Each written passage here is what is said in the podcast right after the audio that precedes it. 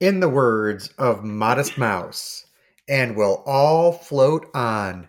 And this is the Fat Man Chronicles.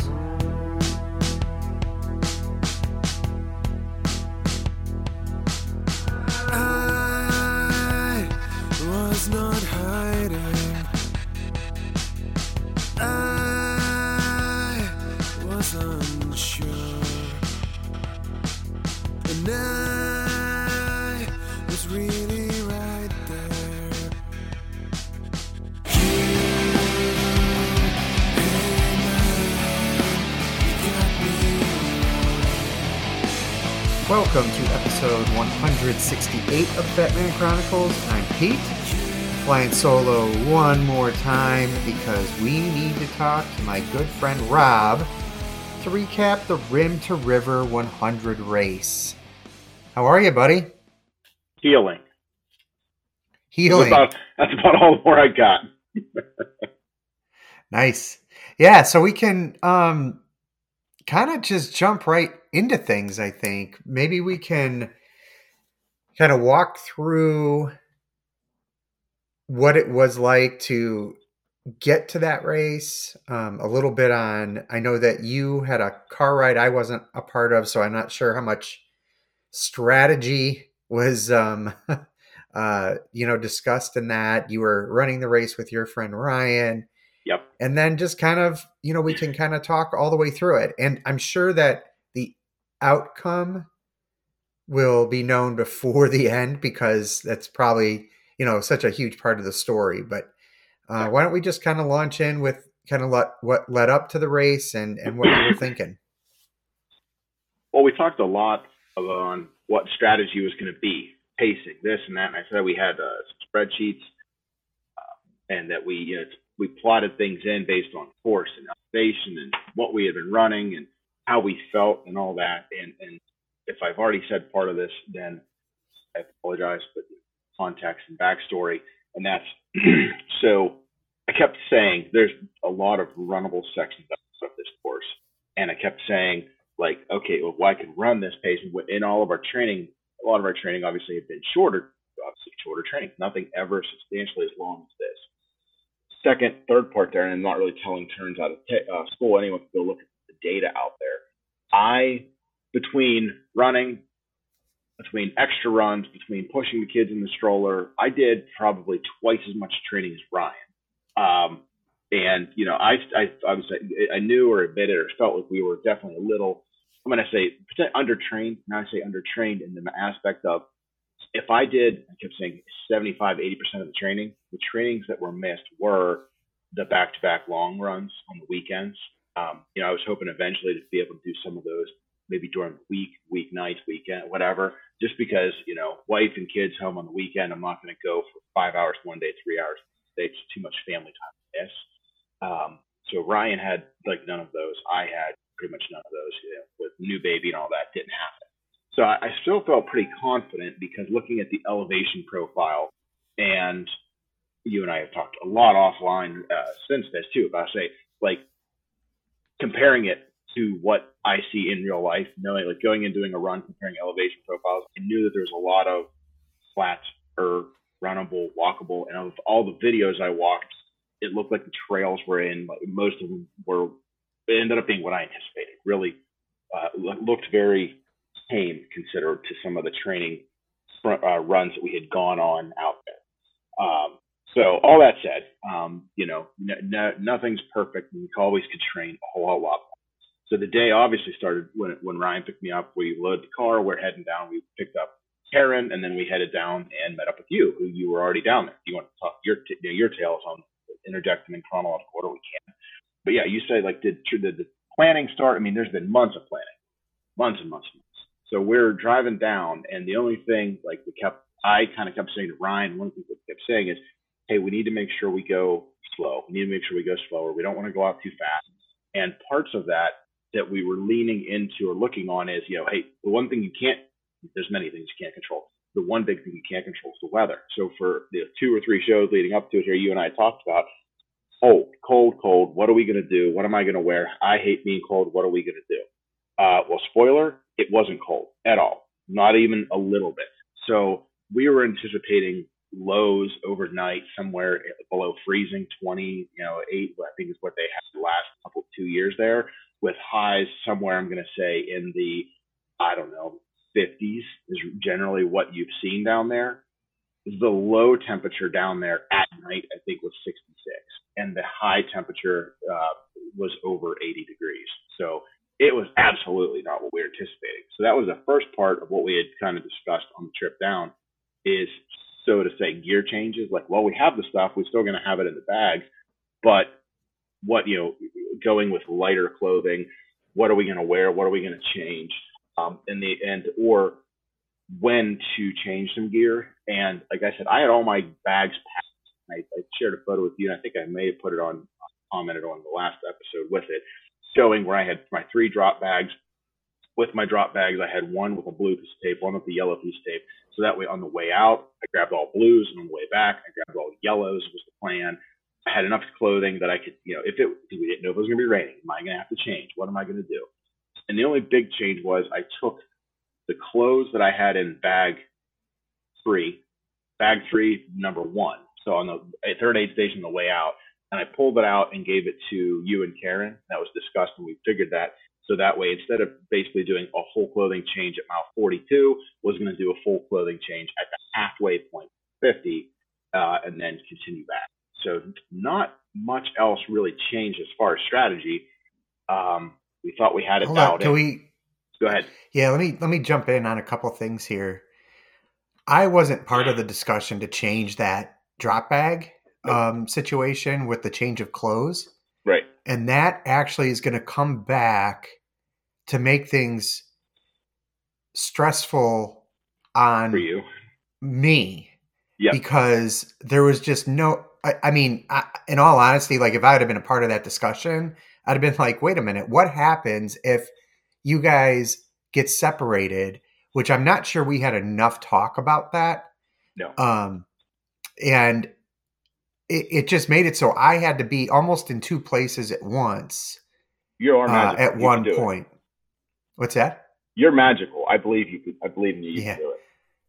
Uh, so it just put pressure on crew and pacers that just didn't need to happen, considering there were so many pl- places for drop bags. Yeah. Um, and I think we could have done better there. And then um, back to the car ride real quick. Gear was a discussion. Did you guys talk about with the heat coming?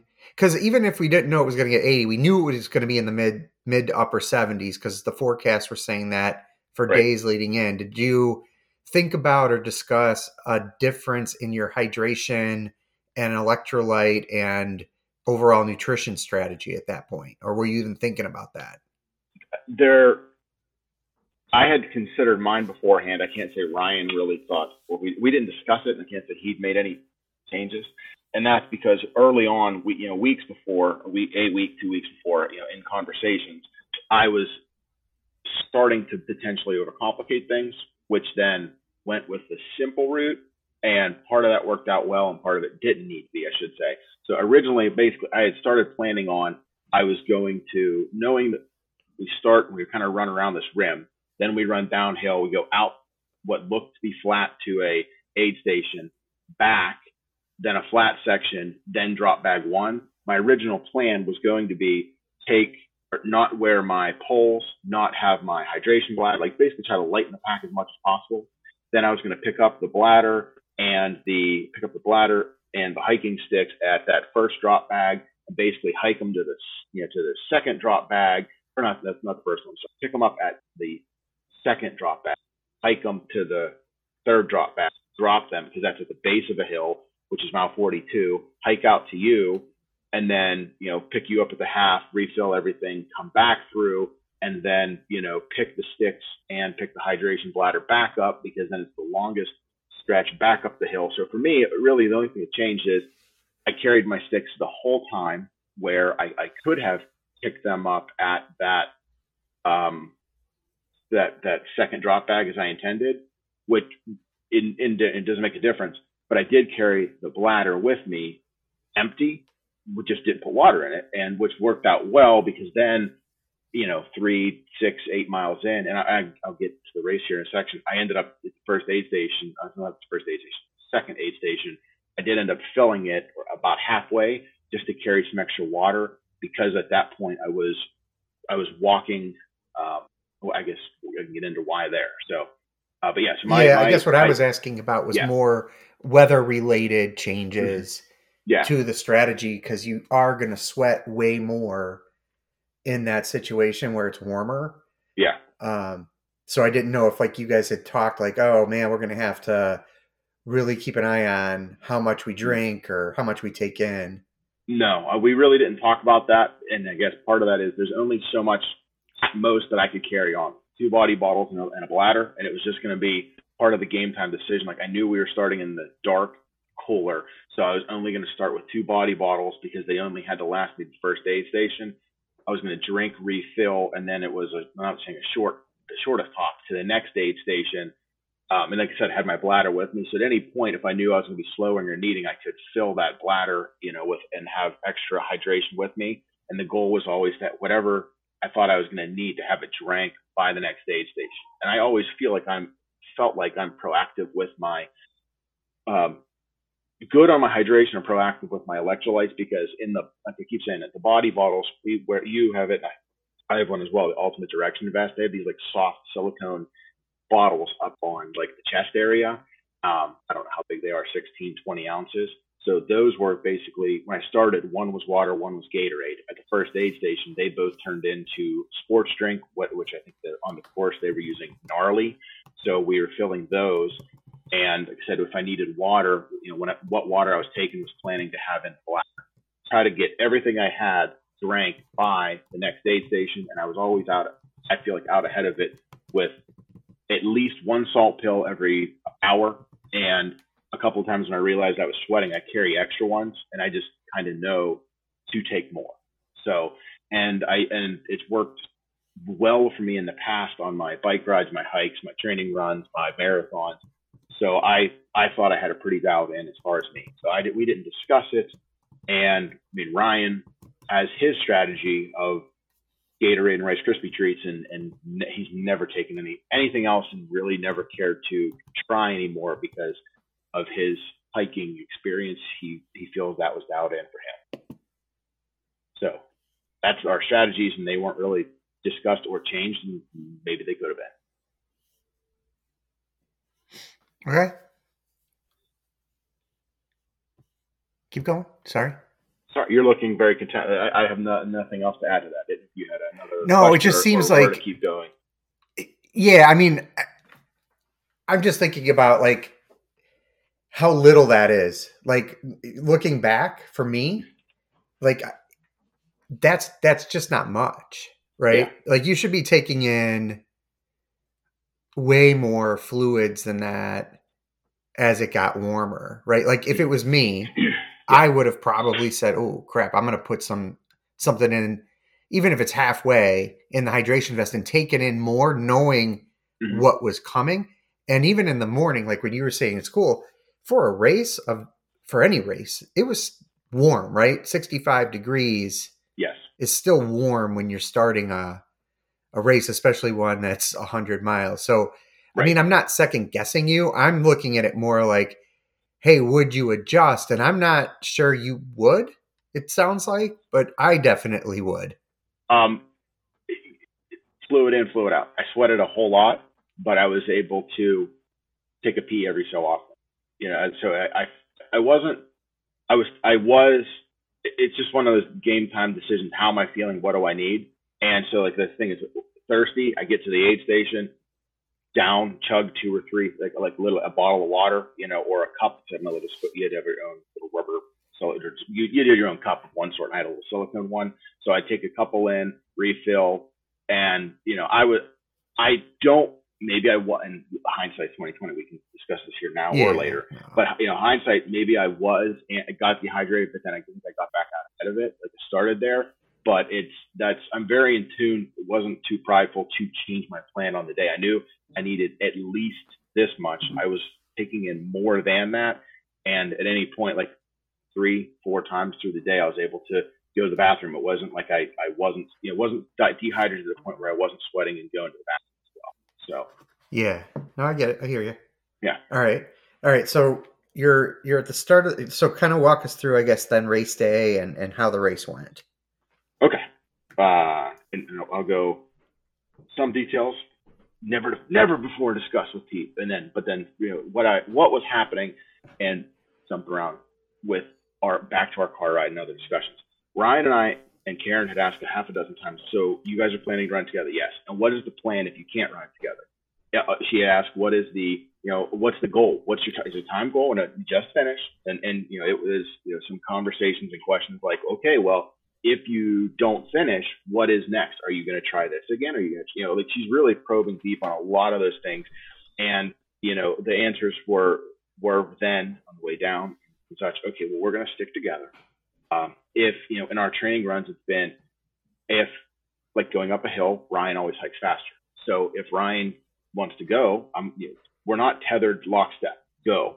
And then you want to wait, I'll catch up to you, you know, type of deal at, at the only point where we were really going to just completely sever was okay i'm on this pace you're on this pace i'm not feeling good you're feeling great whatever and we're not going to hold each other back so you know it was we're going to do this but if it doesn't work just go ahead and sever and go um, and the answers to the hey if we don't finish are you going to come back ryan's answer was like uh, yeah because he's basically like if i don't do this i, I now he's got the goal on his list it's been for years and my answer was, it depends on how I feel, how far I get, etc.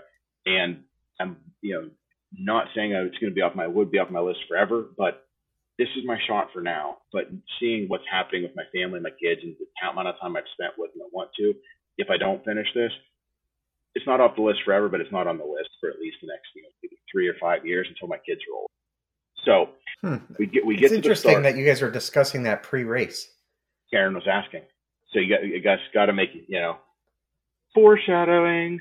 So, anyways, we uh as we you you met up with us.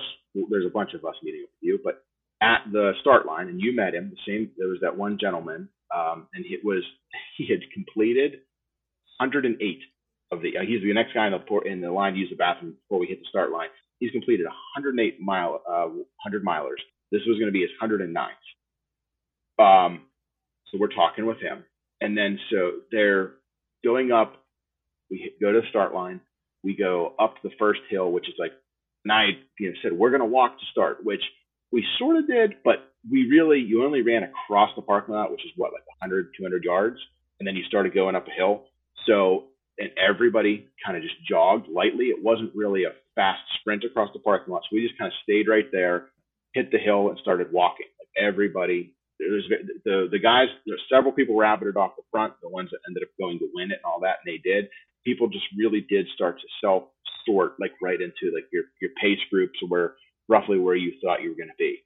And I, that's when I say good, bad, ironic. Right around me was that guy that had completed a bunch of them. Also, and I should say it this way, Ryan started to kind of go off the front a little, go off a little bit, and I wasn't really trying to keep up with Ryan because I, I said I'm going to keep this is my race, keep my pace as we're going. Um, and I figured him and I don't need to be ahead of the guy that really knows what the heck he's doing. You know, kind of gauge off that guy a little bit. So there was a couple, little bit of hills, and then we had caught back up.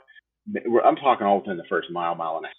And then, so in that first mile and a half, uh, Ryan's then talking to uh, a a girl that's out there. He's just making chatter with her, and it's and it's I say funny, small world, but I mean there's only 200 people out there. So he's talking to her, and then I heard heard her say her name was Emily. Emily is the girl that I had in the Facebook group. She had actually put her pacing chart out there, and I had messaged her, and she emailed me her Excel sheet. So this was that Emily. So then I, you know, we chatted. I chatted with her for a few minutes. At that point, Ryan took the that opportunity because it was some roller hills. He just he was out of sight. I couldn't even see him. So I just kind of let him go. That's what it was going to be. Then you get like so this is the first mile, mile and a half. Mile two, we're coming down a little bit of a bank, which in the dark using your headlight down a bank across uh, some concrete, and it, my headlight and vision, everything looked like it was going to be a perfectly flat, like a transition to a flat concrete, almost like crossing a road. Uh, first off, it wasn't flat as far as like zero elevation. It actually kind of kiltered back up. So it was like coming down a ravine and coming back up the other side.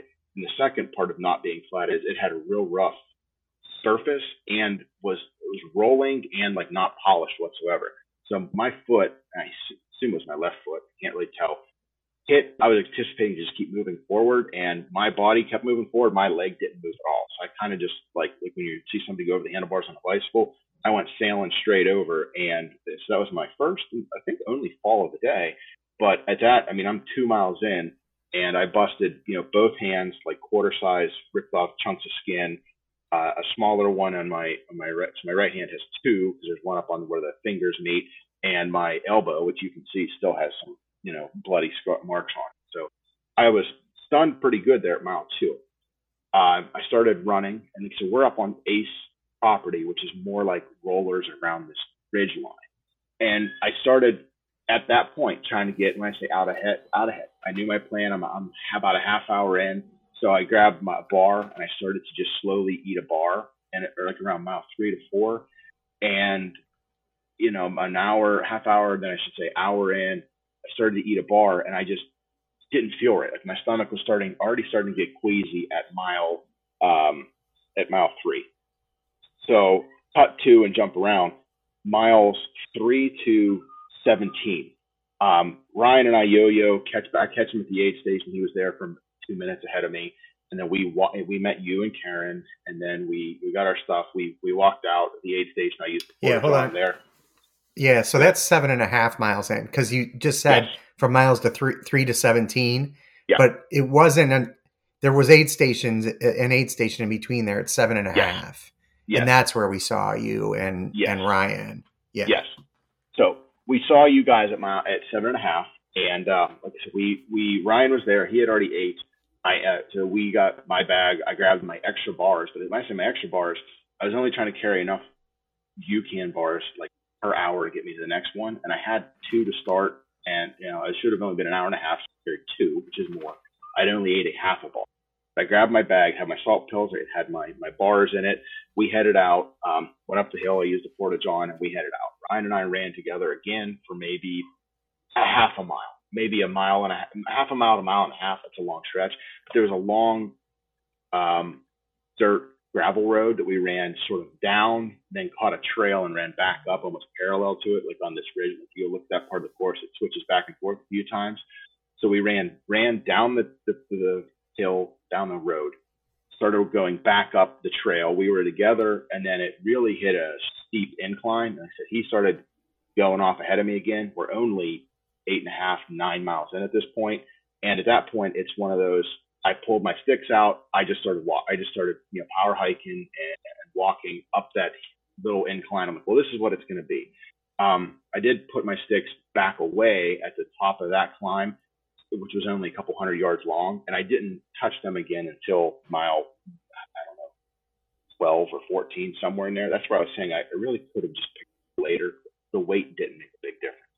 I was queasy, still feeling queasy, not being able to eat much. So I knew Ryan was out ahead of me. I was just letting him do his thing. I was queasy when I was running, but not so much. Like I was, I felt like I was walking just fine. I was keeping a decent walking pace that was within the within the the barriers that we had set, like the, the high end, I knew I'd still be okay. I knew the race was long enough that I could get out ahead of it. And and at this point, I know I'm I'm saying I'm only eight miles in. I'm only nine miles in. So I'm only that far in.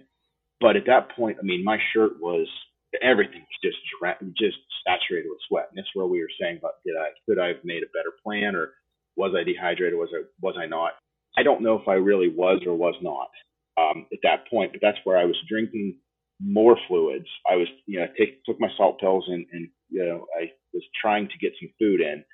And then we hit this, uh, there's a long out and back section on the way um, to the second aid station, no crew, no drop bags, no access, the Thurmond aid station. So as we're going out there, there's two sections. One, it was funny, it was in the dark, we're up on a ridge line. This is well before we saw you.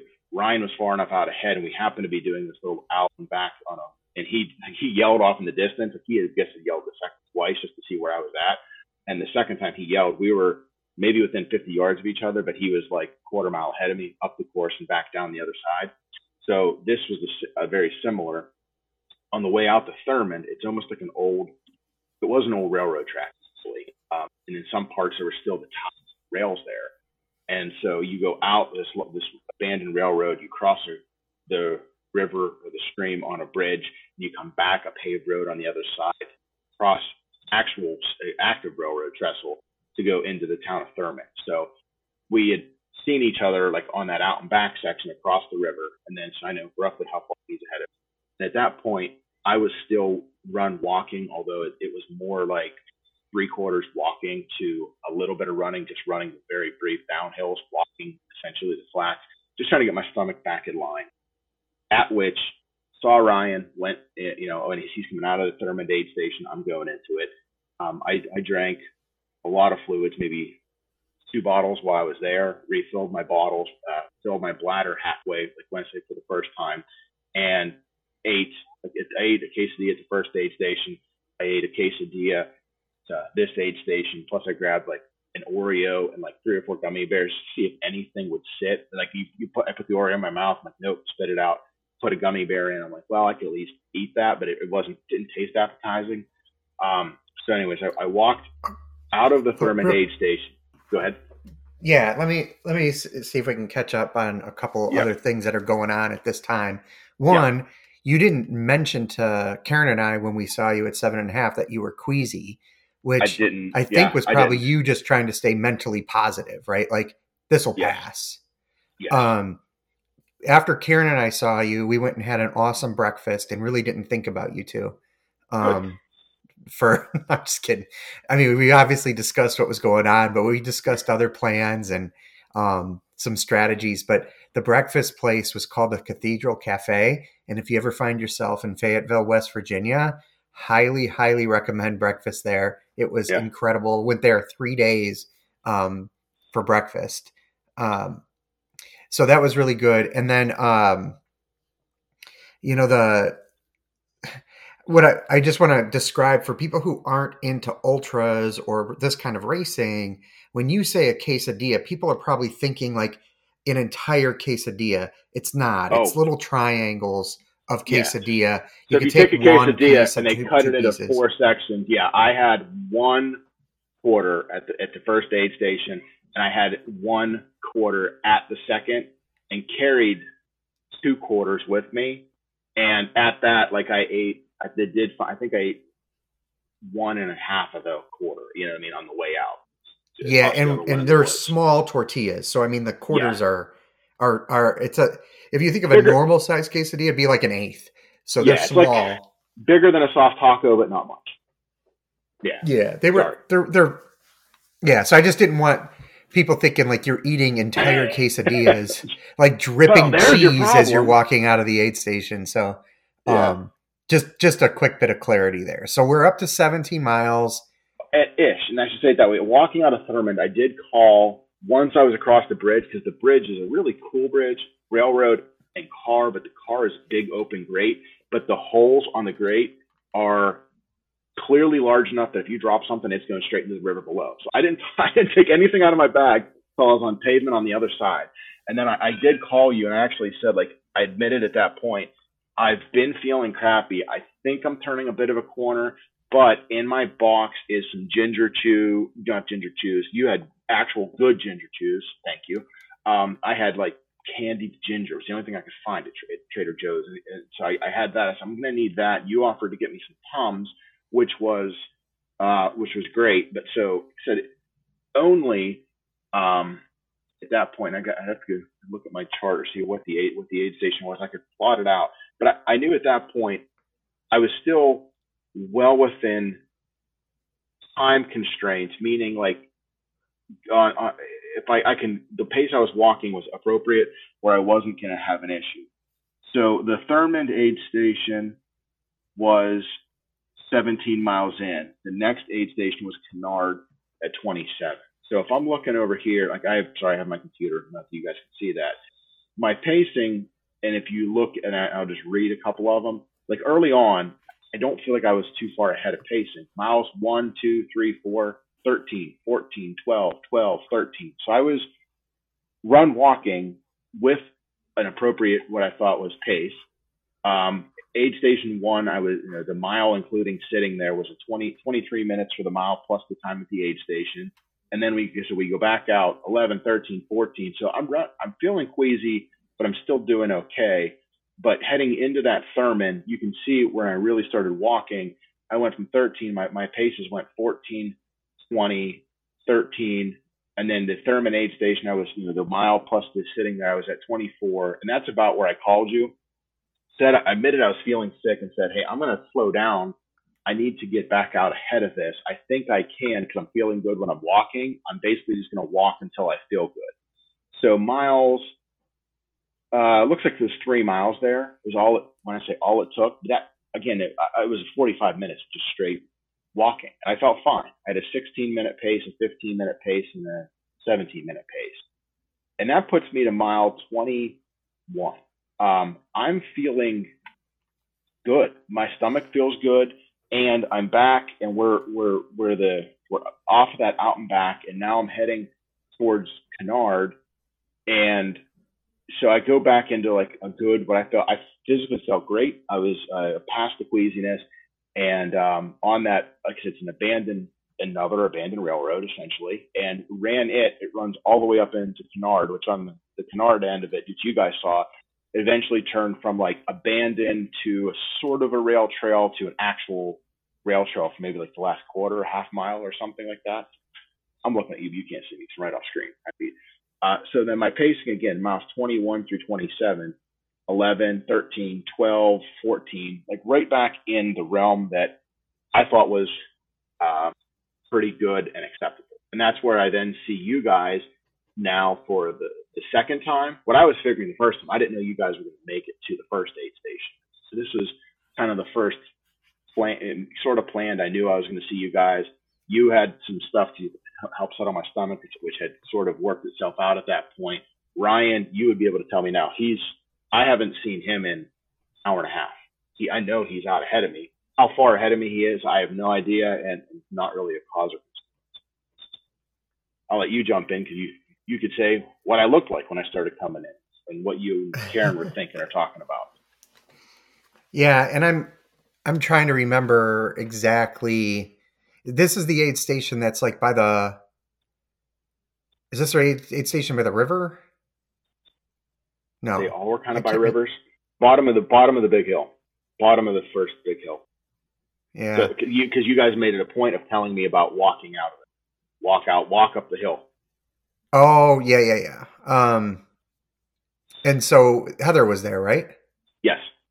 Yeah. So Heather and the kids uh, and um, are there. So we're we're chatting with them, and you know we weren't exactly sure. And then all of a sudden, I'm like, oh, there's um, there's Ryan, you know, coming in, and I think he wasn't really prepared for like how much we were going to help him. Like I think he Yeah. was like prepared to do everything himself, but you know, Karen and I are like, no, no, no, sit down and we'll we'll get this. So we had kind of like a, you know, like a full aid station set up at the car on Yeah. top of the aid station that's right there, and he had a small like blister or something going on with the toe, so we kind of helped him get that um, settled. And you know how much I love feet, so Oh, it, it is your favorite thing in the world next to birds. yeah so i turned um and uh let other people take care of that but anyway you know he said he was feeling really good and and all that and then uh you know a little while later uh you come in and i mean i feel like you looked okay um you know at that point for i mean having just done a marathon basically. So uh you know that's where the 100 mile becomes a strange animal. You've done a marathon and you're like well i'm only at mile 27 right? Yeah. it's like that it, it's just such a it's really difficult for those of us outside of it to overcome Yeah. that thought process right? I get the Yeah. goal's 100 but you just did a marathon which Yeah. not a lot of people do. So now it's like a niche within a niche within a niche you're at at that point. Uh, so anyway you can you came in and and overall we're pretty good. I mean the kids wanted to show you stuff and it was really cute you know the way the the kids are like buzzing right? Like they want daddy It's, it's sorry, I, I have to interject here two things. Um, the temperature is hot at this point. I'm, it's in the it's in the 70s, maybe maybe creeping up there. And I, I mean, you know, you stink, right? You know, no, Oh, you yeah. don't smell good. But my little, and I'm sorry, you had even said, yeah, I was mouth breathing around you.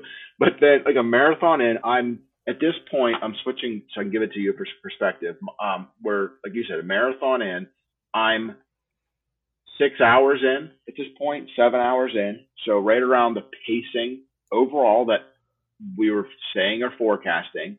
And my excuse me, my watch got off by like a mile at some point, a half a mile. But at this point, it was a mile off, and it never got more than that at this point. So that's what I'm trying to look here. But anyways, um, yeah, my little my daughter, you know, three year old runs up. My my son gives me a high five. My daughter gives me a uh, goes to give me a hug, and she leans back and she's like, "Daddy, why are you so stinky?" That's just one of those cutest little like thing. Kids say the darndest thing, and I'm like, "That's sorry, hon, I don't know." So yeah, because I just ran a marathon. yeah, Just wait until mile, you know, 50 when I've run two marathons. yeah, Um, yeah, but I mean, overall, you seemed okay. But at that Yeah. point, um, so it was interesting because Karen said, and she'll correct us if if I'm misspeaking here, but Karen Forgive said me. at that point, I'm gonna mute my mic and just pick my daughter up, and then hopefully she's not too loud. So I'm listening to you. Continue. I'll be back in Yeah. ten seconds. uh, she said that at that aid station, when she saw Ryan, that her confidence that Ryan could finish went up. And I was not in that same camp. Not that I didn't think either one of you would or wouldn't finish. Right. My it was more like my confidence didn't change at all seeing Right. Ryan at that aid station, whereas it Right. did for Karen for for some reason. When I saw you, um, just kind of seeing where you were at. I mean, not to be a jerk, but like I'm like, oh, I'm not even sure I'm going to get to go tonight. Like I didn't Yeah. know what if you were going to be able to get past 50 Yeah. just with how you looked. You didn't you looked exhausted in a way that everybody's going to look, you know, tired at, during a Yeah. marathon, but because I know you, like I didn't know I don't know Ryan, right? So I don't Right. I can't look at Ryan and make a judgment. Yeah. When I looked at you, I'm like that's not a that's not a look that I'm expecting Rob to recover from. Yeah. And I thought at that point, because of the queasiness and the heat, that you probably were behind on nutrition and hydration where you couldn't probably couldn't make it up enough to finish. I didn't know how far you'd make it. I just did, Yeah. you know, that was just like a gut reaction Yeah. more than any proof. And it, and it's not like I was putting out bad mojo because I was also thinking to myself, okay, with them starting to get separated, this is where I started to go, what are we going to do? Yeah. And I started thinking about how could we split up pacing duties and have it not impact anybody negatively? Right. and um, I had been on some of those trails the day before, so I knew a little bit of what the trails look like, and I gained a, I had gained a little bit of confidence Yeah. in my ability. Right. So I'm just like starting to think of, hey, what could we or maybe could or could not do at that point, but I hadn't formulated any plans. Yeah. And also, it was at this point that Ryan would mention it before, you know, like really mention, like, hey, I'll see you at 42, which Karen Yeah. and I originally had not planned on no. being. and there. that's and that's why my again I had close at 42, and the idea was I and this was the ABC how to say it potentially change clothes at 42 depending on all this before we knew how anything was going to go maybe change clothes at 42 if I was going slow or push through to 50 sort of change clothes if it was colder or whatever to get back to 58 which would have been the same clothing that I could put on and then do clean, dry clothes to head out from there. And that's why I had changed my gear bag. My gear and my drop bag was because you guys weren't going to be at 42. It was going to be, we'll see you at 50, which is why we pulled the clothes out, took them and sent them to 50. So that way it's just instead of me potentially changing clothes at 42, Ryan cha- if if we're together, we're looking at plan again.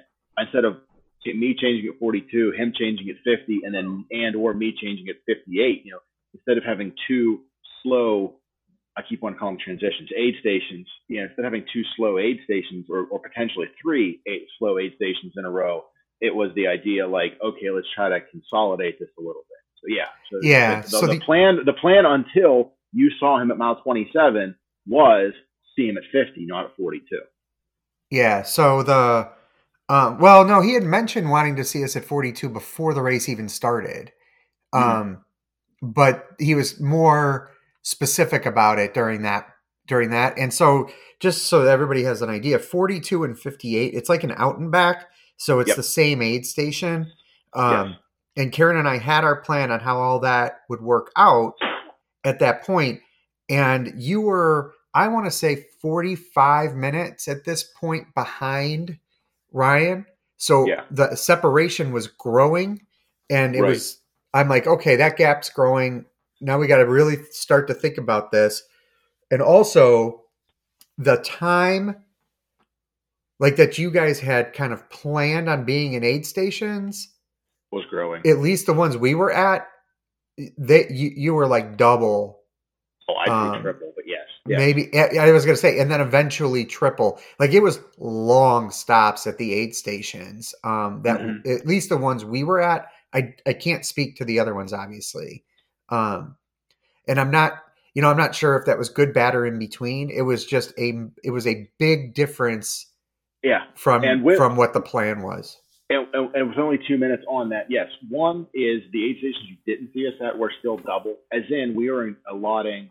Now, keep in mind, Emily, the girl who had completed it that I got her chart from, because I updated her charts, she was allotting three minutes at some of these aid stations. And I don't think that's even physically possible. And I only say that because even if there's only six people, seven people at the aid station the same time you are, everybody's trying to, you know, it takes it takes you 45 seconds to fill your to fill a bottle. It takes you a minute and a half to two minutes to fill a water bladder. And if you're you're behind one person, you're already going to be over your time limit. You know, so I don't even know how she could physically have gotten through those that quick. So aid Well, stations. I can explain that to you. Have have the aid the group the person do it. Yeah, yeah. I mean, you're you have doubles of things and triple triplicates of things, and Uh-huh. you're just doing like a pit stop, like a tire change in a NASCAR race, right? Oh yeah, no. You're- If I had seen you guys, yes, but I'm saying at the aid station that you weren't there, and so using just two na- aid station names, the Thurmond aid station, they had the water coolers facing us to where we were filling our own bottles because they Yeah. were cooking. They were cooking food, so everybody's in line. You're telling them what food you want while you're filling your bottles. But I'm second in line. Some guy's filling two liter bladder in front of me. I gotta wait, and then I have to fill mine. I've, I have four minutes just waiting for him to fill his and me to fill mine. But then some, like when we got to the Long Point aid station up on top of the hill, they were they had two or three times as many staff, so they all they had all the all the fluids behind. They you handed them your stuff, you could not fill your own stuff. Each aid station mm-hmm. was different, and that was that could have been a quicker one because again, I hand you a bottle A, bottle B, bottle C, tell you what I want. They have somebody, you know, manning each individual fluid and people cooking, and it was much. I don't want to say more efficient. So yeah, but there's a couple of them that you're going to get bottlenecked at, and that, that's why I'm saying it was twice as long at when I didn't see you, and it was three times as long when I did see you, and that's where Karen even kind of like kicked me out, and that's why I could say you t- said I was looking tired. I ended up just sitting on that blue bin at the back of the car for a minute, and I was lo- and I'm like, okay, I have this, I have this, I have this. I'm just going through my mental checklist, and Karen's like, you have everything, just get out of here. You're just wasting time now, which which was good. I, I was only like 10 seconds away from being done anyways. I'm like, okay. And then I got up and left. So, Yeah, I think on the on the ones where you don't have crew, I think some people maybe are only filling one one bottle because they've carried more with them, um, Yeah. potentially. Yeah. Um, you know, like where they've maybe got a two liter or a three liter back, you know, bladder that they've got filled. Yeah. Anticipating that, like that, that they did that at the crew aid station, and then they'll go through one or two aid Yeah. stations that way. I mean, there's it's definitely possible because I've watched it happen um, where people are you know they're in and out really really quickly um but yeah i mean it- also it's your first time so it's you can't know what is going to Yes. happen Yes. that first time nope. so anyway Yeah. Yep. All right so we're leaving um Mile 27. at this point we're leaving mile 27 and uh we're packing yeah we're packing everything up and we're just kind of talking with heather about like where they're going and stuff and you know overall mood was good it was warm that's for sure um Yeah.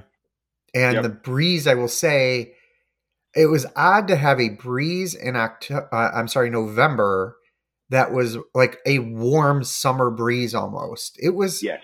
it was just definitely a different situation. The one part that was nice, I hear I hear what you're saying that like oh everything was by a river, but th- that's true and not true. There was uh, some stuff that was directly where you're directly on the, water. river for the aid stations or Yes. going into one where you're uh, getting that wind kind of crosses the colder water and changes temp. So the, when you were closer, really close to the water, it was a cooler breeze. Um, it was cool breeze versus warm breeze. Uh, but it was- breeze.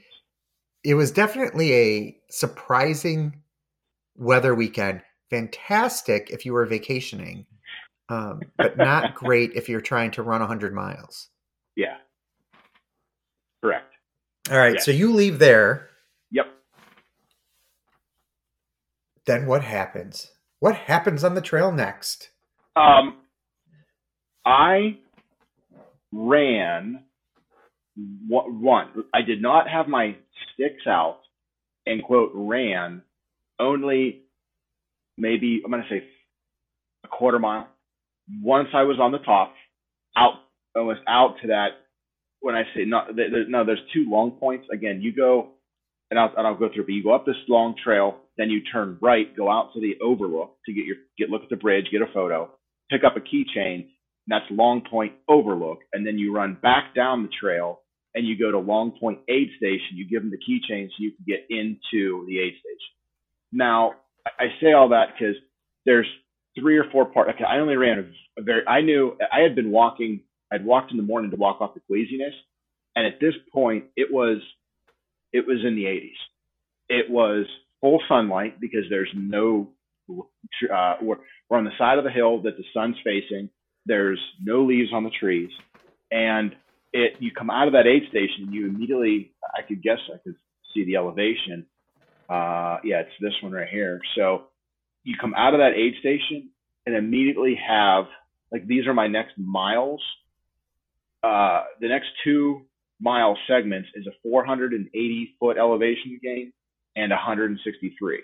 Then it's, you know, still 66, 70, 73, 80, uh, 78. So it's just up, up, up, up. You just keep going up on these on these ones. But it's immediately come out of that aid station, head straight up the hill.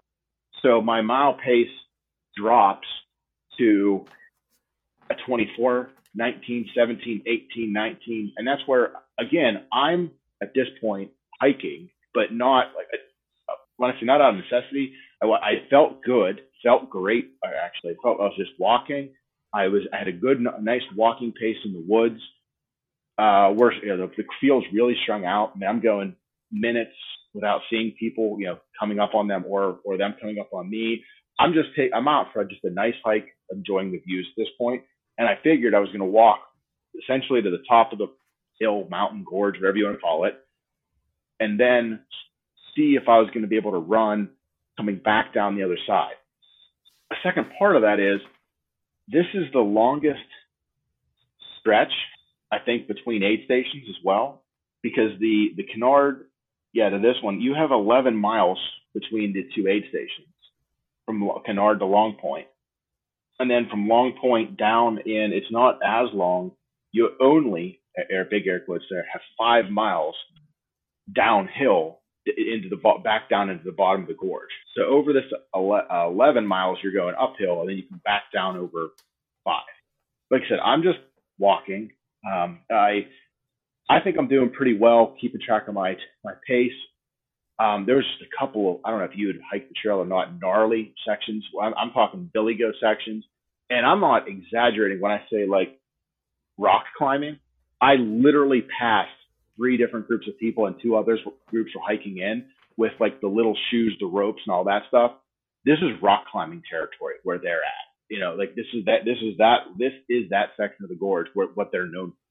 So we're on like you're touching a, a, a sheer rock wall on your left hand side, and, and some some points are real nice trails, and some points are sheer rock, rock wall 100 foot high on your left, and don't look to your right because you're not going to like what you see section of it.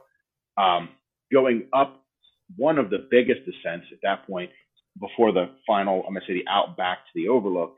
I did uh, come up on a guide. He was he was sitting there. He was really really really defeated looking, and uh, you know you give it the hey are you okay? And um, long and short is he was he was super dehydrated. He was out. He had he had only had two body bottles like size with him, maybe like 40 ounces of water most, and he was out and hurting. And I said, "You need anything?" He's like, "I I got everything I need except water." And at this point, it's just like be a good human. Like I just take the the straw from my CamelBak and you know and hand it to him. He's like, "You serious?" I'm like, "Drink as much as you want." So he took a couple real big swigs. He walked a few yards. I let him drink some more. We walked a few more yards. We may have only walked 35 yards up this hill because it was it was real steep. And he said, "Hey, I, I really I appreciate that. I got to sit down." So at this point, I pulled my, the the bladder out of my pack. I, I knew that I was probably two miles from the aid station, um, and and I had a little bit of fluid left, so I thought I'd be okay. Um, but he would not be okay. So anyways, I pulled my bladder out, gave him the water out of my pack to fill up, filled up one and a half of his bottles. Um, and then you know we we went off, we set our our pieces, and it was still a, substantial hike at that point. I didn't realize it to get up to the rest of the top, out to that overlook. But when I was coming back from the overlook, I said it's out in the little out and back section. I saw him, and it was like a, a like a wilted flower. He was coming, and he even said, "I'm back from the dead," and he was he was super happy. And you know, spoiler, I saw him then. He ended up passing me at mile, let's say 48 on the out and back when I was coming out to see you, and um, he was he was running again at that. Point. So his it, he was sitting there ready to quit the race, and that's why I had told him like that. I was doing the math myself at that point. I'm like, hey buddy, you're far enough ahead of time pace. This you could sit here for an hour and a half, rejuvenate, and you're still gonna have another hour before before you even got to worry about cuts. So, um, and or fast forward, he did end up finishing the race, so he ended up doing good. So it felt really good to to help somebody in need when I was out there. But anyways, so big climb, big climb, big climb, and even bigger climb. I get out to the edge of the overlook, and um, it's it's sketchy out there. Like when I say sketchy, it's like standing on the roof of a school bus. A long, narrow rock. You were there, I, I think. I happened to be there when a nice little, the only bit of rain for that part of the day came through, like a like a five minute rainstorm. So now everything's slick. So when I went to get get a photo, I gave somebody my phone, and I took a step, and I put both feet of mine went into a hole, a puddle on this rock that was literally just bigger than my feet. How it happened, I don't know. And I kind of gave like a like a wiggle wobble and ended up, but I did I didn't fall, which is great because had I fallen, I was close enough to the edge that I would have went over that edge. There there would have been no recovering from that. So that was there was a collective gasp on the on the ledge. I got my photo and I got the heck out of there because I didn't feel comfortable up there anymore. So hiked it, walked. Uh, at that point, uh, um, back to uh, got to the Long Point aid station and um, refilled everything. Slugged down, like I said, three three or four bottles at this point because I needed water. Put some water in my bladder. Put some water. Uh, put some you know gnarly in my my body bottles. I had uh, I had a cup of broth. I had quesadilla. Um, they were doing pancake tacos, which I did not partake in one, but people were raving, which I guess it's a, a pancake that they fold over. I think they had mashed potatoes and bacon in it. I don't know. It probably was really good, calorically dense. Um, didn't seem appealing to me at that point. So I thought maybe I'd try it on the way back up. Um, when I got there later, I, I did not partake in it at that point. So left the Longs Point aid station, which was mile 38. The next one, Fayette Station, at the bottom of the hill, the bottom of the river, which is mile 43. So, you know, I'm now leaving aid station, like I said, 38. Um, like and using the the final, because I was walking 18, 19 minutes a mile. When I hit those steep climbs, the, the my climbing paces ended up being 28, 22, 21, you know, to 27 to get into these because it's just it was. I don't know how if the winners, the guys that win this thing, end up running that section. God bless them. I have no idea how a human can go up. It is just straight up and down at that section. Um, anyways, out of 38, I do basically I walk the majority down into Fayette Station with one little running respite. It's just again a very continuous uh, grade downhill, but everything again. I think we've said this last week or this week. Everything's covered in leaves. There weren't, there was not a leaf on a tree. The, there the everything was covered. So everything looks real pretty. You just don't know what's under. And at this point, again, I'm okay on time. Uh, it wasn't worth running down a trail that I don't know, even if they look like like oh this is a, could be a very nice running uh, place to run. I, I just didn't run because I was like, hey, I'm within times. I'm I'm still I felt okay. I think I felt okay, and there's no point in risking falling at this point. You know, at this point, it's just get to the bottom of this hill, see everybody at the aid station, and then see how the next out out back section goes. And that's when I get back to Fayette. So I got to Fayette Station for the first time, and at this point, you weren't there. I remember correctly. Heather was there, which was a change. Yeah. Well, this is this is at 42. This is where it got hard, right? So the I came up with, hey, let me let's let's go to 50 so that because we had been with Ryan at 42. Yep. So I said, let's go to 50. And Karen, you start pacing Ryan at that point because now you're really separated. I mean, this is, you know, an hour, hour and a hour half. and a half. Yeah. Yeah. So I'm like, I'll get you there. And then I'll come back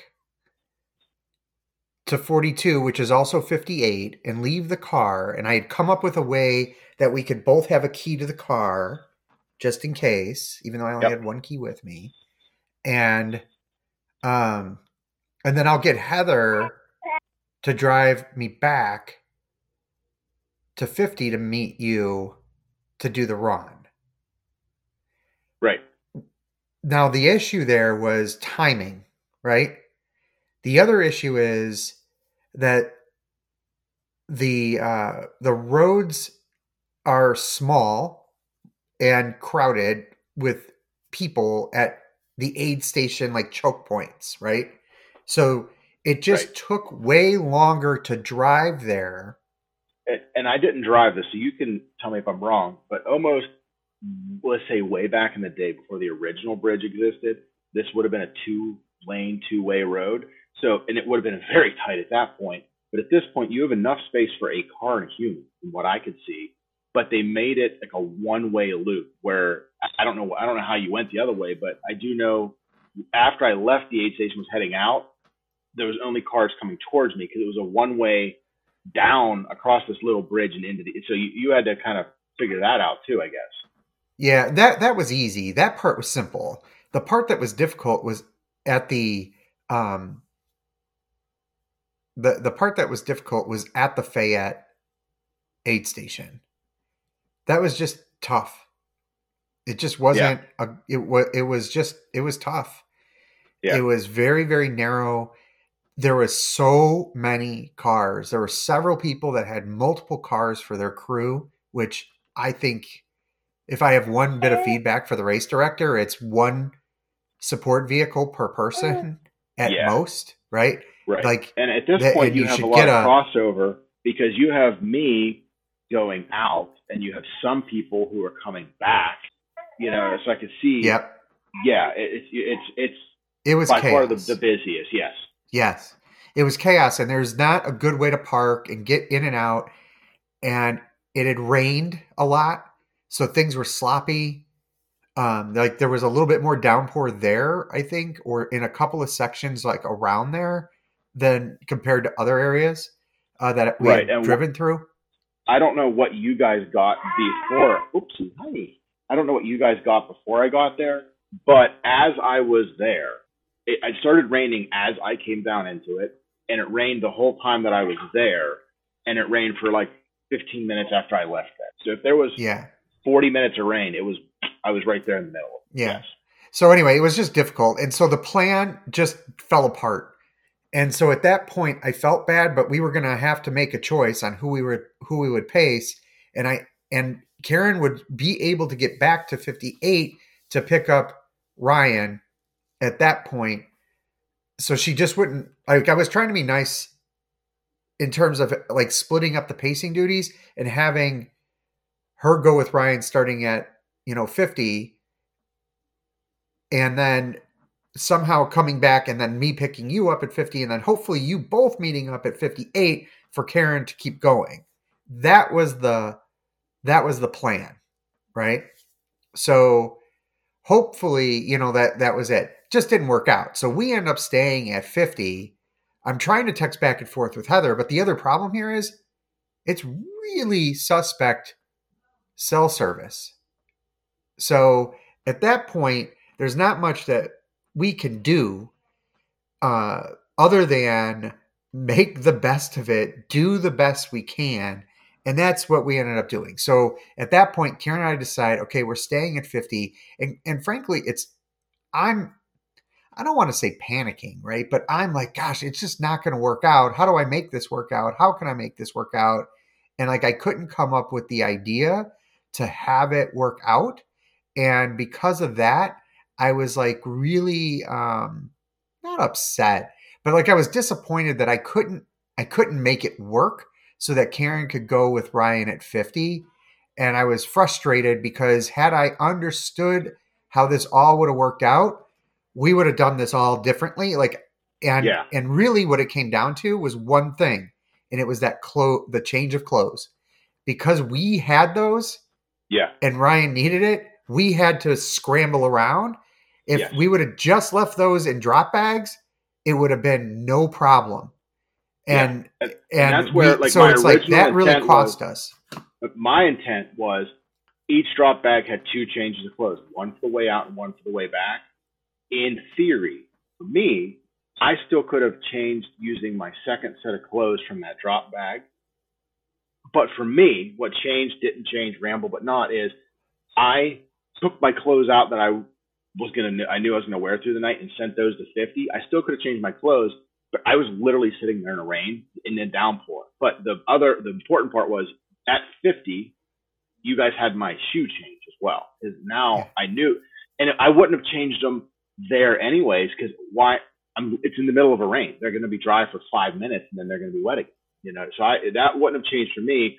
But all along, Ryan was adamant and determined that you guys had clothes, shoes, everything at 50 was when he was going to do Yeah. it.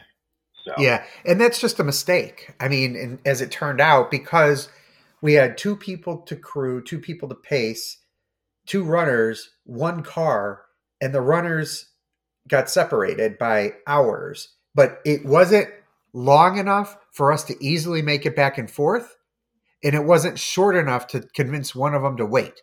Right? So it was like Yes, this perfect right. storm of all these factors came together and you know, I learned a ton on how I would do this differently. Had, you know, I known all the factors and we and and one thing is you can't have separate you can't have separate discussions with runners and crew. Like it, everybody has to be involved in every discussion once the plan is finalized, right? So like there was a change there that I wasn't Yeah. aware of until literally like that day. Like I didn't understand it until that day. I'm like, what has this been? Why is it so like what could possibly be in here? What who, what what are we doing? Like I didn't Yeah. get it until it was like happening. And like by that point it's too late. I'm not going to start, you know, trying to tell people like no, do something different. So I and I'm not saying that's what cost anybody their race or it just made it stressful where it, there was already there's already enough stressors going on, right? You don't need more. Um, right now, I, in fairness, on one, two, three, four parts here, and I guess where the biggest change was for me, that bin was always going to be in your vehicle, and or um, every with the exception of that, I then did put my change of clothes in there. Everything I had in that bin was basically 911. Something went wrong. Let's, I might as well go ahead and have this. That was not the, my plan. Until I took my clothes out of that one drop bag, my plan was if for something happened, you guys were in a car wreck and then I didn't see you guys again, I had everything I needed in the drop bags except my shoes and my good headlamp with you because I knew I, I knew I guess and that's the thing is I could have left those in the drop bag too, but I knew you were going to be pacing me coming back from 50. So I was going to change my shoes and get my good headlamp at 50. And, even at that, I had a headlamp. I had a headlamp that I picked up out of my drop bag it got dark on the way out to see you. I could have continued with that. I just wouldn't have had the the shoes. Would have been it. You know, Yeah. would have been the, The- only thing. So the bottom line is if you don't get separated none of this none of this matters right so i mean the part of the one thing i learned is i'll never listen to another set of runners that tells me they're going to run together it just isn't going to happen not when they're both racing. Yeah, what's that I'm glad I could teach you something. yeah not if they're race not, not if they're both doing their own race. If two of them are signed up but one of them is basically there to be a glorified pacer like what you did for me at um, the marathon that's a different Yeah. story right? Right. but if it's two people doing their own race you're not staying together let's stop with the nonsense. And i i should have known that but i i just wasn't in tune enough to to be like no we're going to pretend like you get separated. What's the plan right and that's that's basically what i should have done um looking back on it right because at this point right. ryan took a long time at 50 And i mean I will jump in a long time I, you're right. There was zero cell phone except up on mega ridge lines, and so there was some texting we tried to do, and there was some corresponding. Whenever I would get signal, I would call you, call Heather, send text just to see who's where to get somebody maybe had signal. Fortunately, I was able to catch up with you guys, and so coming into 42, the first time I talked to somebody, you guys were like, "Well, I haven't seen, we haven't seen Ryan yet." and his tracker says he's in the in the river. Like it, those trackers were not super accurate, I guess, from what you guys were seeing. So, anyways, at the first time I checked in, I you, you guys didn't hadn't seen Ryan, but I was walking slow enough. I had like a half hour, and then finally you had said, "Hey, Ryan did just get here. This is 42." So I knew he was okay and he was heading out. So that was the last I knew when he got there. I knew how long it took me to get there. So on that out and back, eight out to 50, eight back. I kept in my, I just kept looking for Ryan during daylight. Then it got dark, and I kept looking to see where's Ryan, where's Ryan, just to get a sense of how far ahead of me he was. And at that point, I, I mean, he he had to. I'm saying he was an hour and a half ahead of me going into Fayette, but going in, which is mile 42, going into Ansted, which is 50, he he was only a mile out of the aid station. So he's two miles ahead of me, arguably 40 minutes if I'm going, you know, at 20 minute pace.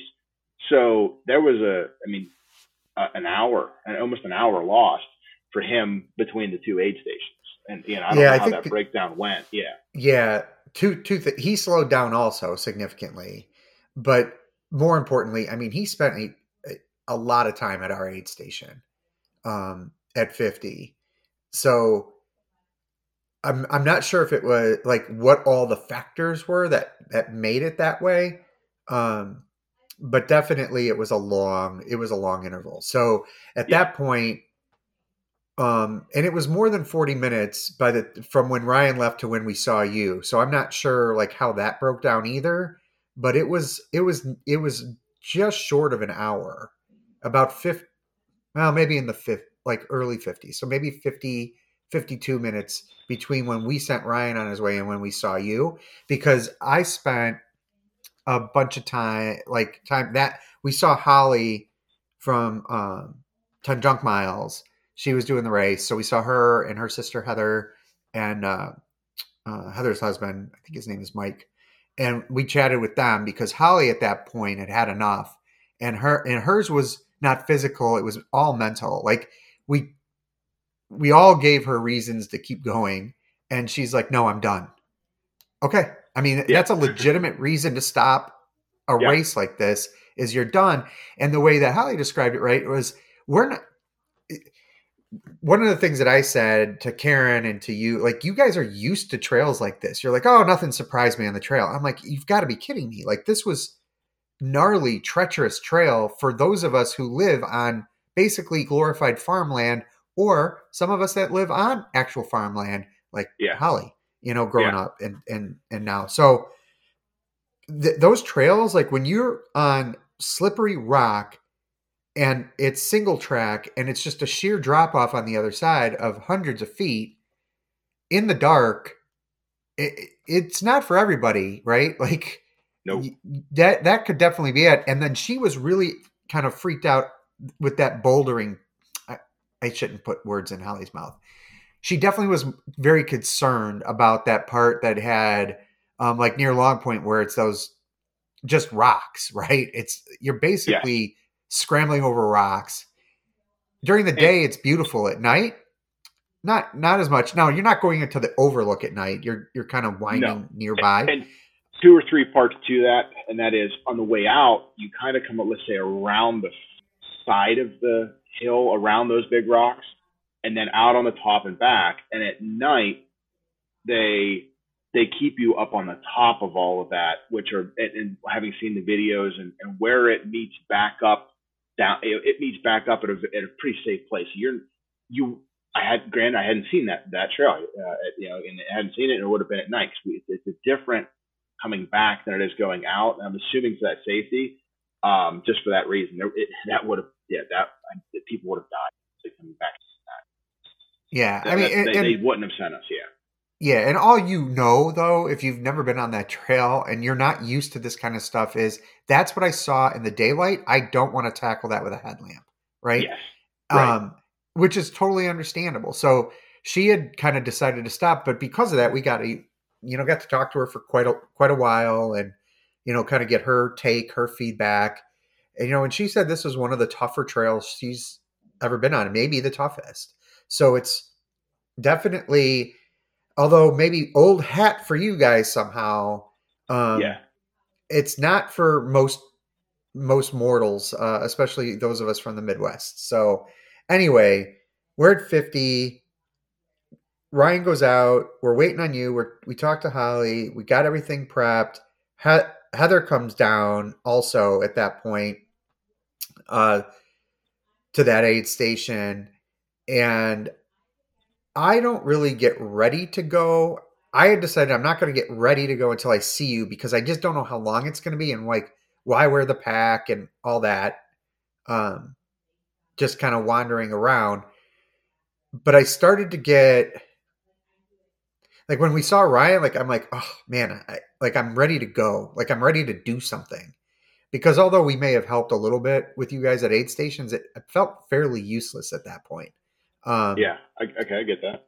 and it's late, right? Ready to go. Yeah, but, but first off, you weren't useless. I'm not agreeing that you're useless. I get why you would feel that way. You came there to run, not just to hand me a slice of quesadilla. I get that. Yeah, but no, we appreciated you guys doing all that stuff first off, and Yeah. then going to run across. Right. All right. So you- when you're coming in now, I mean, th- this is when you're. Well, I'll let you tell the story. Uh, So when you're hiking in after you see Ryan, you can take it from there. Yeah, so we'll back up off of that a bit then. So I left 42 and I was back to, I was eating as I was walking and, and you leave 42 and, and there's essentially two, I'm going to call it mountains, but being that we had into 42, we just came down like a 1200 foot descent, therefore coming out of 58, you're going to be going up like 1200 feet across two miles. So across this eight mile section, there are two little mountain peaks, but in comparison, they're on, only 400 foot apiece elevation gain. So the first one is nearly you're going up up that single track paved road. When I say single track, it's not really yeah, the paved road, but it's narrow and steep. Two switchbacks that we hit on that road going up, and then you turn off on a on a dirt kind of road, and then there's a real nice flat roller grass trail. So I had walked that hill up because at this point my calf is starting to get tight. My left calf is just starting to get tight, and um, again, felt fine walking, not running. Like, so I just was going to keep walking. I walked uphill and then I ran a couple of those little grassy rollers. And then we got into the, the single track area where it's the, it's again, it's the rocks and it's, it's slippery. And again, it had been raining now for, I had 40 minutes of rain. So the roads are wet, the rocks are wet, the grass is wet, my feet are wet. And now at this point, people are coming back the other way and maybe being nice. Maybe I shouldn't have been as nice, but they're coming back. I had, so I had already at this point now stopped and put my headlamp on because it was it was dark. So headlamps are coming. A, I'm kind of watching for Ryan because I'm trying to see if he's like eight miles, ten miles ahead of me at this point, not knowing what exactly is going on. And then, um, so then we're as we're heading out, and, and so I'm, I keep looking for Ryan. I keep stepping off the trail into the wet grass. My feet are getting wetter and wetter and wetter the whole time that I'm going. My knee is getting tighter and tighter and tighter, but it, it wasn't pain on my knee, my, my calf, but right where my calf meets my knee, like my upper calf is the best way to say it. It's getting tighter. So that's why I'm just walking the way out because walking felt fine. Um, it's just I wasn't going to be able to get a, a good running pace. So I, I basically walk up and down those two hills, saw Ryan, saw, then eventually like I got into the aid station. You and Karen, Heather were there. So we went down and I had said I was changing all my clothes, which I did. I had like uh, dude wipes, which were like baby wipes. I wiped everything off, and I went went to change my shoes. And when I pulled my shoes off, and like I had, I've never like ever had blisters ever, and I and I had what like six blisters, like four, two on one foot, four on the other. I don't know if you saw them all because I had a really big one on my right heel, one on my toes on my right foot. My left foot had one like where my big toe meets my big toe met my foot, and then a couple on my toes. Like my toes are kind of like triangle shaped, like they go underneath each other. I don't know if any that's just me or everybody, but they, you know, so where my toes were overlapping, my feet were like pruny. They were so wet because I mean I had been walking for an hour and a half, two hours in in wet shoes at this point because a it rained and then b I was walking through wet grass and across I'm not going to call them stream crossings, but you saw them where, where the water was coming off the rocks and crossing the trail. Like there was a couple of wet spots. So there, I had wet feet for two hours, and that that definitely that caused me some blisters. And I had um, it's just one of those everything's really got a good assessment where I was at at the halfway point. Found out my pack was chasing me that I hadn't realized. I uh, you know my hands they hurt, but they were fine. Whatever. I was dealing with that. Blisters on the feet. My calf was tight. It just everything was starting to add up at that point. Yeah, and so the, it was I when I saw you, you know, I I'm like Karen was helping or and Heather helping you, and I'm just getting ready at that point. Like I basically hearing like what you were telling us, I was trying to make it so that like let's just go and see because like I wasn't sure like if you were like hey I'm I'm ready to stop or not, but I didn't want to portray any kind of thought that I was like good with you stopping at that point. Like I just got ready to go because as you found out with the guy who you saw at the side of the trail, you know, at mile whatever, 32 or whatever it was, the fact is you can rally because the race is really, really long. So, I mean, you're at 50, you're still only halfway there. You've basically done two marathons right. and you still have two more to go and you just don't know. Can you rally? Right? And blisters, I mean, are they a reason to stop? Sure. I mean, you, they can be, but the fact is, you, you could you could kind of overcome blisters, right? Right. Um, it's blisters become much worse when there's all these other things going on with you. So I'm like, if I'm ready to just go, we're gonna go, and I'm gonna just try to, you know, be as positive yeah. as I can, which is really outside right. my nature. So I, am like, oh, come on now, Pete. so I'm like, you know, let's let's do this. And you kind of you take longer at that aid station than I thought you would. And it was at that point where I knew how badly you were hurting. And we can debate how much because we have no way of, of pinpointing it, but I believe you you just had to be dragging some, not just because of the distance, because you got to remember at this point we're you know 50% further than you've ever gone um in a in a race environment over 50% more right i mean you went so I'm like, well, I mean, can I say that if eating more would have helped? I don't know. But you seem drained, like really drained at that point. Drained and hurting and blisters and wet and miserable and 50 miles in. Like it all adds up. But I was glad that you were like, nope, I'm going to go until basically uh, they tell me I can't go any further. Right. And my mental state, when I say where I'm at, and I'm looking at my times, and I'll just hit two or three of them, and whatever. The cutoff to be out of that out of that aid station is 16 hours. And at this point, I I had said I'm going to keep going.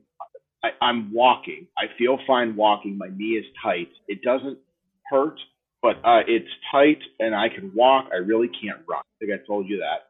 And I said, and so you're right. This that my because I didn't segregate out my aid stations like my times. So my mile 49 split, which again I'm a mile off at this point, so that's 50. That's into the aid station. That mile took me 50 minutes. 50 minutes because I'm sorry, uh, 40. I'm sorry, 41 minutes. I didn't see that right. Um, but I was into that aid station at hour 15. So, and that mile was again 41 minutes.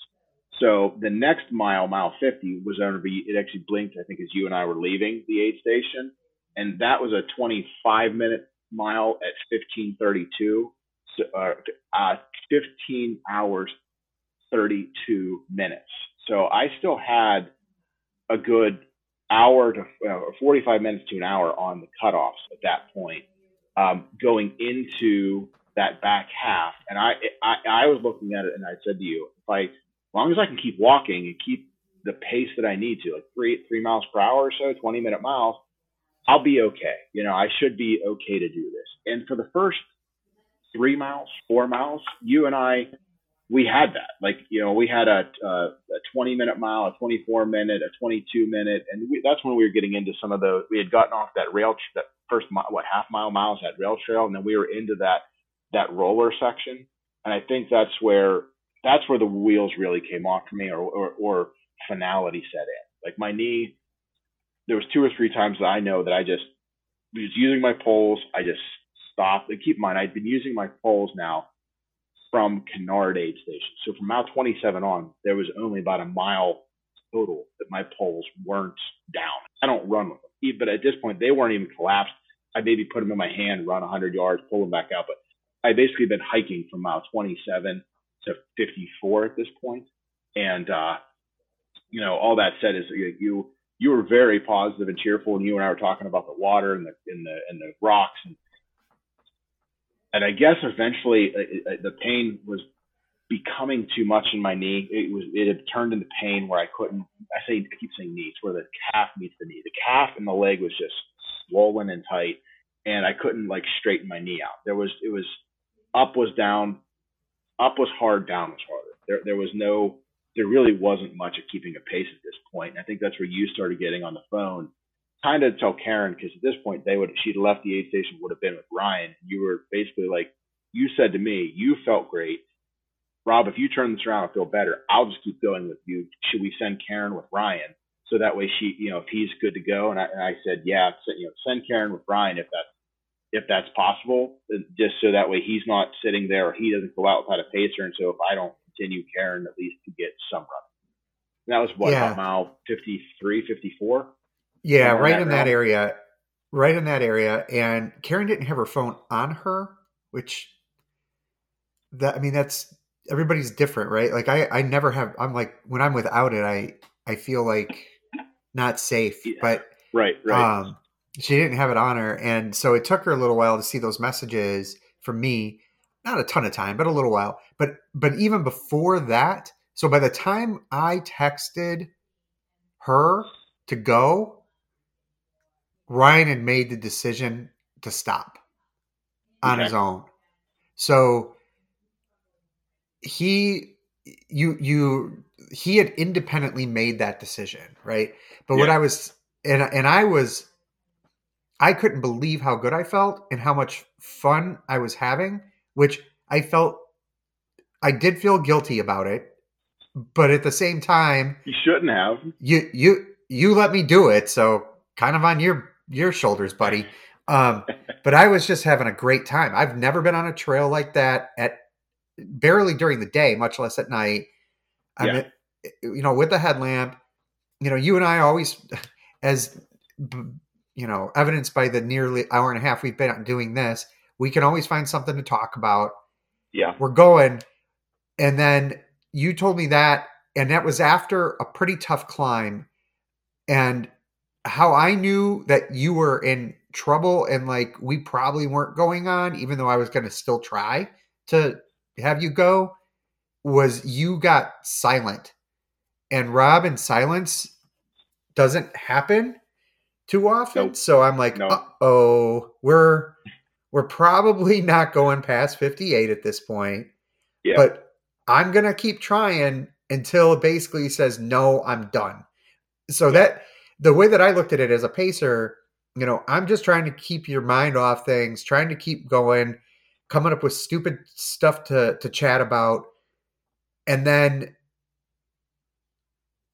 I wanted to. I had to hear like you just basically say no, I'm done, right? Like, and that took a little more time than that halfway point.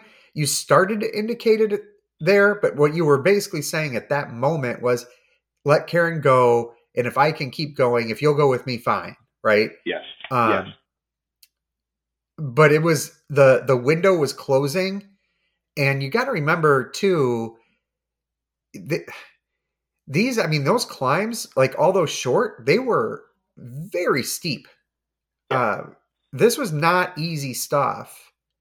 M- much if you're at zero miles like I was, but you know, if you're at over 50 at that point, those were not easy climbs. And what I will say, there there are some switchbacks in the east coast that I saw here, or I guess we're not on a coast, but you know, towards the eastern United States. But a lot of this stuff was just straight up. Like there's not a lot of switchbacks uh, Yeah. overall compared to when because I've done more of this stuff to the west. When Yeah. to the west, there's a lot more switchbacks. So Yeah. we were just basically going straight uphill at that point. Yeah. So so we're at like 54, give or take, and we've got plenty of time to make it to the aid station, but this is where you really slowed down. And keep in mind, and I'll read the my times, and they're a mile off. So when you're saying 54, so you join me, and it's 50 at mile. You know, uh, starting with my pacing here at mile 50, 25, 20, 24, 21, 24, 24. And that tw- that last 24, that says mile 55, which is really mile 56. Okay. The next one it goes 24, 20, 28. That that's where we had we had come across i think that last the 21 24 there was where we came out off of those steep ones onto that long grass road grass flat section then to the gravel road that led to the pavement. And that's when i say i guess what's really really telling is that 24 27 22 are my final three splits final so there we go guys well that's what happened um, that was a mile and a half or so downhill, downhill on pavement, and I I couldn't go faster than almost a thirty minute mile at that point. And it, yeah, it was- you were the- the- you were done at that point. You were wanting to stop, which I you know, I'm not going to tell you not to. Like I I I don't know where you're at. I knew we were stopping, so what's the difference? There there Yeah. it just doesn't matter. yeah, Um but the last time you stopped, you were like, yeah, this stopping makes it worse. yeah, and which I I just needed you. I knew that would happen eventually. You know, Yeah. after you stopped a couple times, and that's Yeah. exactly where it got. And we're like, okay, you know, what's horrible with the switchback is like you can look across the river and see the aid station, but you still got quite a ways to go. You know, and that that last stop was maybe about a half mile out. I want to Yeah. say. Yeah, And, you know, we decided just to kind of power through and get there. And that's what we did. yeah. And I did double check later because we came into the aid station at twenty. We had twenty minutes.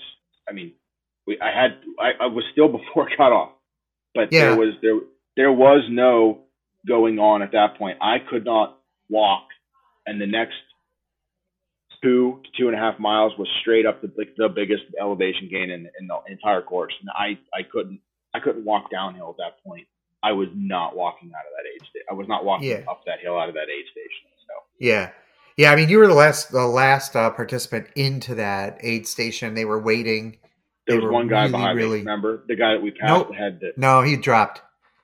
Oh, he turned okay. around and dropped. Um, Got it. They they told us you were the last person they were waiting for. Um, Okay.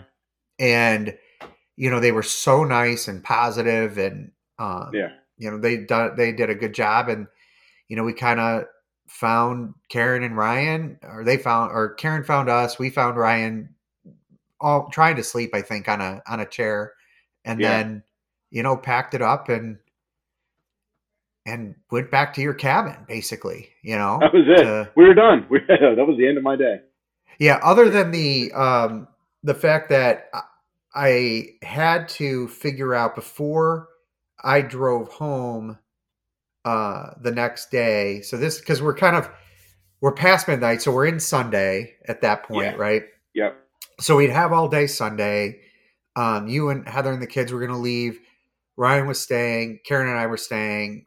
Uh we ended up meeting up with Ryan for dinner, which was fantastic getting to talk not only about the race but about a lot of other stuff and that was way more interesting um uh and i was like i can't drive home though that long stretch on monday uh with the uh seinfeld uh bbo episode happening in my car. The the the body odor left by the the runners was sticking to the to the leather. So i i stayed up uh, a little while when i got back uh just you know because i was all hyped up right like i was ready to do more um and uh i'm like what am i going to do what am i going to do and then i finally thought well febreze will work so Yeah. the next day i got up we went and got a can of febreze and sure enough you know we aired out the car too but the febreze helped uh, but it was that good next day, you had called, text. I don't know what it was. After I got some sleep and woke up, we were trying to meet up to have breakfast. And I was gonna, I was trying, I was calling you to ask you like where you wanted to go or what you wanted to do. And I could, hear, I heard like the car dinging. I'm like, oh, you're in the car already. And you said, yeah. I'm like, oh, you're driving to breakfast then. You said, no, I'm just airing it out. And I said, oh, did we leave it stinky? And you just went, oh yeah. It was just, oh yeah, like, oh man, I'm sorry. I it was. well i mean it would be look if you come out of um 58 mile, miles smelling like roses like i i would have been questioning the effort right? So yeah, it wasn't fully unexpected but i i had planned to use my dry seats so i have dry seats which are Mhm. these just i don't know you just put them over the seats right? And it keeps them dry and odor free yeah, well i had planned on using those but those got left out when we had to start going different places without knowing yeah. and they got left out in the in a rainstorm so eh, they got soaked the dry, right the dry So we couldn't were, use were them. Not dry. Yeah, they were not dry uh everything was really soaking wet and um i'm like oh that stinks but no pun intended the so yeah it was just like i couldn't like uh, like you have plans right but you know man plans god laughs that's this is why right everybody has a plan until they get punched in the face you know as mike Right. tyson says so yeah, in the end, I mean, it was it worked out. You know, I got out on those trails, and I, I mean, I felt phenomenal. Not to like, I felt like I could have gone thirty miles that night. I never thought in a million years I I, would feel that good. I was super excited by that because it was just it was great to see your positivity as we were going, and and you did take my mind off of things with how fresh you felt. Yeah, so that was it. I mean, that was basically our weekend. We did get up the next day, and um, Karen and I did have breakfast again at that at that spot. But then, because we were pretty damn hungry, uh, and then we did meet you at Biscuit World, which um, That was so delicious. Uh, Karen and I did also eat at Biscuit World while we were there. A little local chain franchise or regional chain franchise. Um, Yeah, so that was delicious, and we got to see you before you hit the road.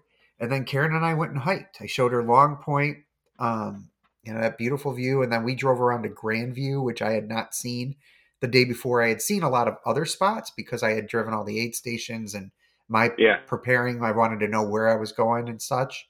Um, so we got some good hiking in, um, and you know, just kind of met Ryan for dinner. That was kind of how we wrapped it up. As you drove home, I know you stopped at Yeah. your dad's. Um, yeah, my original plan was to um, the original plan was to ride home on uh, a Monday with Ryan, drive Karen, but my wife had a, a court thing, so we uh, my dad had a court thing, and uh, my wife had a court thing, so I ended up driving home with uh, my wife because I would need to you know make sure I had the kids because she couldn't have them. So Yeah. Yeah, and it worked out. And then I actually ended up driving Karen back on on Monday and then swinging back towards uh, home, which for me, I'm really glad I got to do it. And Yeah. uh, it, because I got to see parts of West Virginia that I've never seen before, Yeah. and going through kind of like Morgantown and such, it was really, I mean, West Virginia is a stunningly beautiful state overall. I mean, it really is a. Uh, it's not flat. At least none of the parts that I saw. Um, You know, yeah, they've cut through. You know, in the, some valleys, right, with trains and such, and of course those are going to be flat, but those are kind of straight lines, right? Not, but the Yeah. terrain itself is is rolling to to mountainous in the Appalachians there. So I mean, it was really cool. And I've been reading a lot of books on uh, Daniel Boone this year. Uh, Yeah. and uh, I actually I haven't put a couple of them in Goodreads. I just realized. But anyway, uh, I've been reading stuff on that, and you know, he travels in this kind of Virginia, West Virginia, you know, area uh, on his way to Kentucky and such. And it's really cool. But the best part of that story was I was telling Karen about this, and she goes, you know, not being American, she's like, "Wait, Daniel Boone was a real person?" I'm like, "Yes, yes, he was." She's like, I thought he was just like made up by Disney or something. I'm like, no, Yeah. he was real. Yeah. Um, so that was awesome. But you know, getting to spend all that time with Karen, with you, getting to know Ryan, um, time with you know, even just you know, getting to talk to Holly, Heather, and the and the kids. Uh, it was it was great. So, I mean, I appreciate being a part of it, and I mean, I I think we've said it right. You're done at 58. Ryan was done at 58 that's 90 ish percent longer than you've ever gone in a race before. Um, Well, in a race, yeah, my race, my longest was a 50k. yeah, well, that's miles, all I'm counting. And training run was 30. lo- The longest was 36. So yeah, I mean, and, and there's another, you know, 22 miles on that. So, you know, whatever that is, 70% longer, uh, 60% longer. So Yep. it was a long time. Um, it was a long time, which was great. Yeah. I mean, you, Yeah. you did a great job. Um, should be extremely proud. So, thank you. uh yeah let's wrap it up with you've you've been recovering well Yes, and I say that because so when I say it was the absolutely the right call when you and I came into that aid station because I thought they were still looking for one more. But either way, uh, being last, that's fine. If I'm last. My no you're not last because people drop before you Uh, if I'm the la- if I was the last person to that aid station coming back out of the house, it is what it is. I'm fine with that. I'm good with that. As of one. But yeah, my total time was 18 hours and 17 minutes. So I guess I was just ahead. That's when I stopped my watch. I was ahead. I still had 20 minutes on the clock where if I could have gone on, but I I couldn't. I knew I couldn't, and I should. So like I I used profane language, but not because I was being mad or mean, because I was just trying to be funny. But I, if you remember, I handed the tracker to those people, and I'm like, because I walked in and they were they were checking me off the list. I gave my number, they're checking me off, and they're super positive, and I hand them the tracker and say, I don't need that for another bleeping step. I, I was yeah very clear that you guys can shut down and leave. This is it. I don't, I not, I'm going to that Nissan over there, and we're heading out of here. And so the next day, my knee was tight, and my whole leg, it, it's, it felt fine. My I keep saying knee, knee, because it's the back of my knee and the top of my calf was where it, it still, and it still is. Sounds like a I don't want tendon. paid. I don't. It could be. Uh, so, but I didn't. Sunday riding back in the car, it felt it felt fine sitting still until I would then get move it or get out to step on it. It's almost like waking a leg up that was asleep. Or if you've ever been so cold it goes numb and then it's coming back from being numb, like the pins and needles. Um, and, and I guess then looking back, it was swollen, but I, I couldn't see it because I'm not looking down. So then eventually Monday, I do have one of those digital tape measures, and I, I put a tape measure on it. And this was after some of the swollen, the, the swelling had come down on Monday. I, I measured it late in the day, and after a day of ele- basically two days off it, a whole day of ele- elevating it, and it was still an inch and a half bigger than my right calf was. How much is it uh, normally bigger? They're within like 0.1 of an inch. Like if one measures at six, you know, 15, six, six, the other one, you know, 15, six, nine or something. You know, I mean, they're, they're, I'm, I'm very symmetrical as far as that goes. So it was, I am, I no- am highly symmetrical. yeah, right. Uh, but so it um it was definitely sw- how much more swollen it was I don't know. Um, but it, it had it, it said it come down. So now today, what are we? Wednesday, three four days out of this thing. Like I, I popped the blisters and drained them, popped a couple of the other ones uh, a second time, and like I'm walking and I feel mostly normal. Uh, to where I don't think I need to go to the doctor, which is good. But I do, you know, I still am going to give it several more days of recovery to where I feel nothing, no pain, no soreness, and then a few more days before I even think about working out and doing something else. So at this point, but I'm moving around all on my own and better. But it, it, it took a, a solid two days for the swelling to come down, and that's when I called it. If, I, if I'd gone on, who knows what would have happened. So Right. glad that I did not. Right. Well, Ryan was adamant that he will go back sooner than, you know, as soon as he can, I think, basically. hmm And I mean, I don't think it's much of a stretch to say that's not your plan given the family life. Nope. Nope. I'm good. It's Not that you're done. The, right. It's not off the list forever. And you and I have had a lot of conversations about what it was, what it wasn't, and and this is shows long enough. We don't need to go too crazy into it. Could have been three or four things. It could have been mile two where I tripped and fell, I strained it, strained it a little bit, but just felt okay because I was worrying about other things, and it just you know could have been that. It could have been, and I went back and looked at all of my really poor finishes in races where wheels came off, and it's always been hotter than anticipated. And again, this was 30 degrees hotter than I was anticipating it being, which then goes to, well, I, sh- I could have drank more water or electrolytes, or I could have, and that goes back to if I trained more, I could have trained through every single contingency. There's, you could circle, we circle back and forth on this thing a number of times. I, do, I, I feel like my, I probably had I had the not had the knee issue, I'd have pushed through the blisters, I was, I felt fine walking. I, I probably would have got at least into the 70s, 80s maybe, and then maybe I would have had another issue. I, I don't know, but I say that where it's not off the table, but I'm not willing to give up any more time with my family and kids at this point, especially looking out into like next year. You know, my youngest is going to be ambulatory, she's going to be moving around. Emma and Connor are going to want to play. I'm going to have more family duties next year. And until Annie is at least Emma's age, so let's say two to three years from now, I'm not going to be wanting to or willing to take the time away, any additional time to train more. And while what I, I know what I could now do with the amount of training that I finished a 50K, I finished 50 miles, and I could have pushed through four miles to finish a 100K.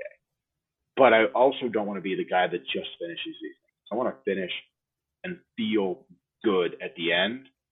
I, if I was on the same trajectory of how poorly I was feeling with my with knee and whatever else, I don't want to finish a hundred and then be hobbled for two weeks. That's two weeks of time lost with my kids and family, and I'm not willing to do that. So until I can put the time in to train more or train better, smarter, however you want to say that, and execute a little bit better of a race plan. Let's be honest, being lighter wouldn't hurt. It's not on the table. It's not off the table forever. It is just not on the table as a, I guess I, I, I don't want to say I found my physical limit. I found what my current physical limit is. I wasn't able to do it. I can train a little better, do things a little differently, but I found the edge of my desire. I don't have any desire to train more for it. And I don't want to go out there and risk myself or make the aid station volunteer stay there any longer than I to, or have you drive across the country to not be able to run.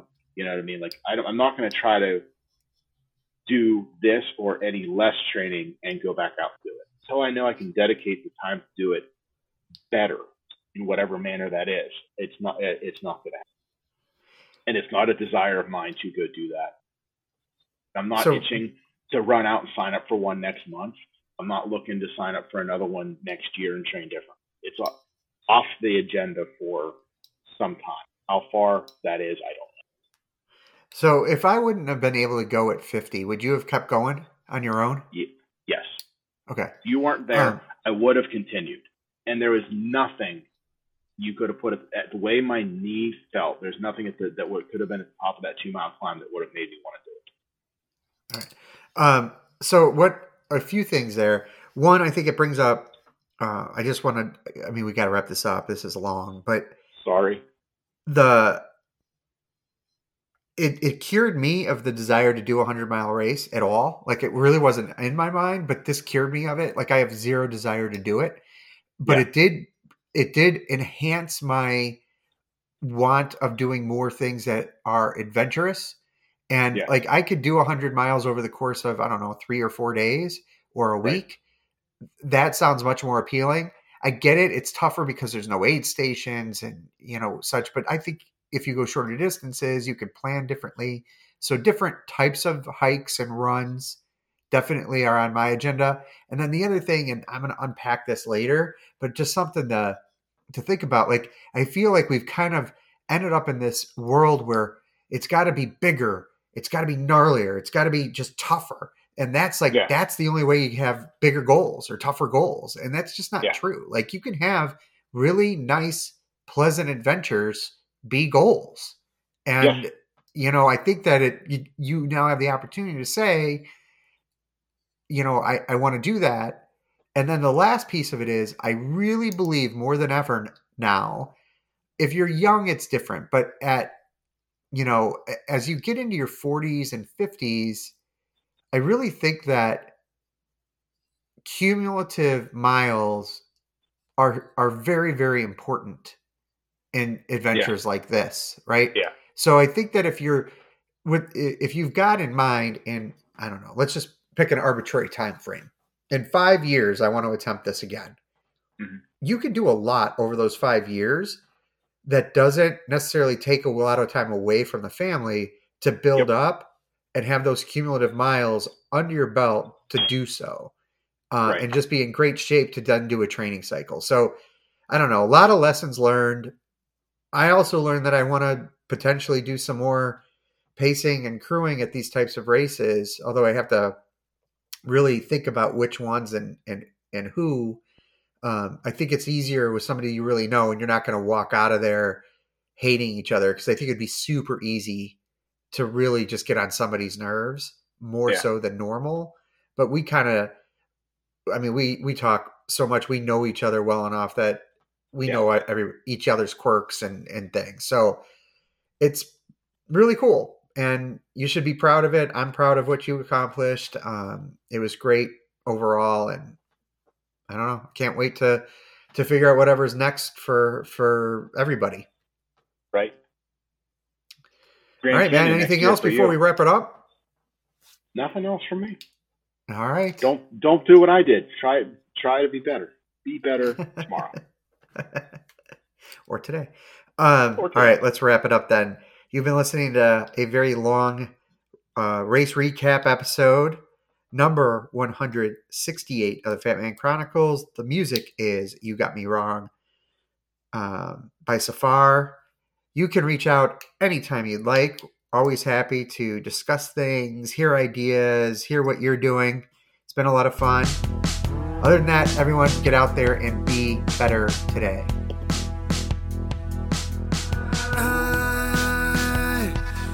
Was not hiding. I was unsure. And really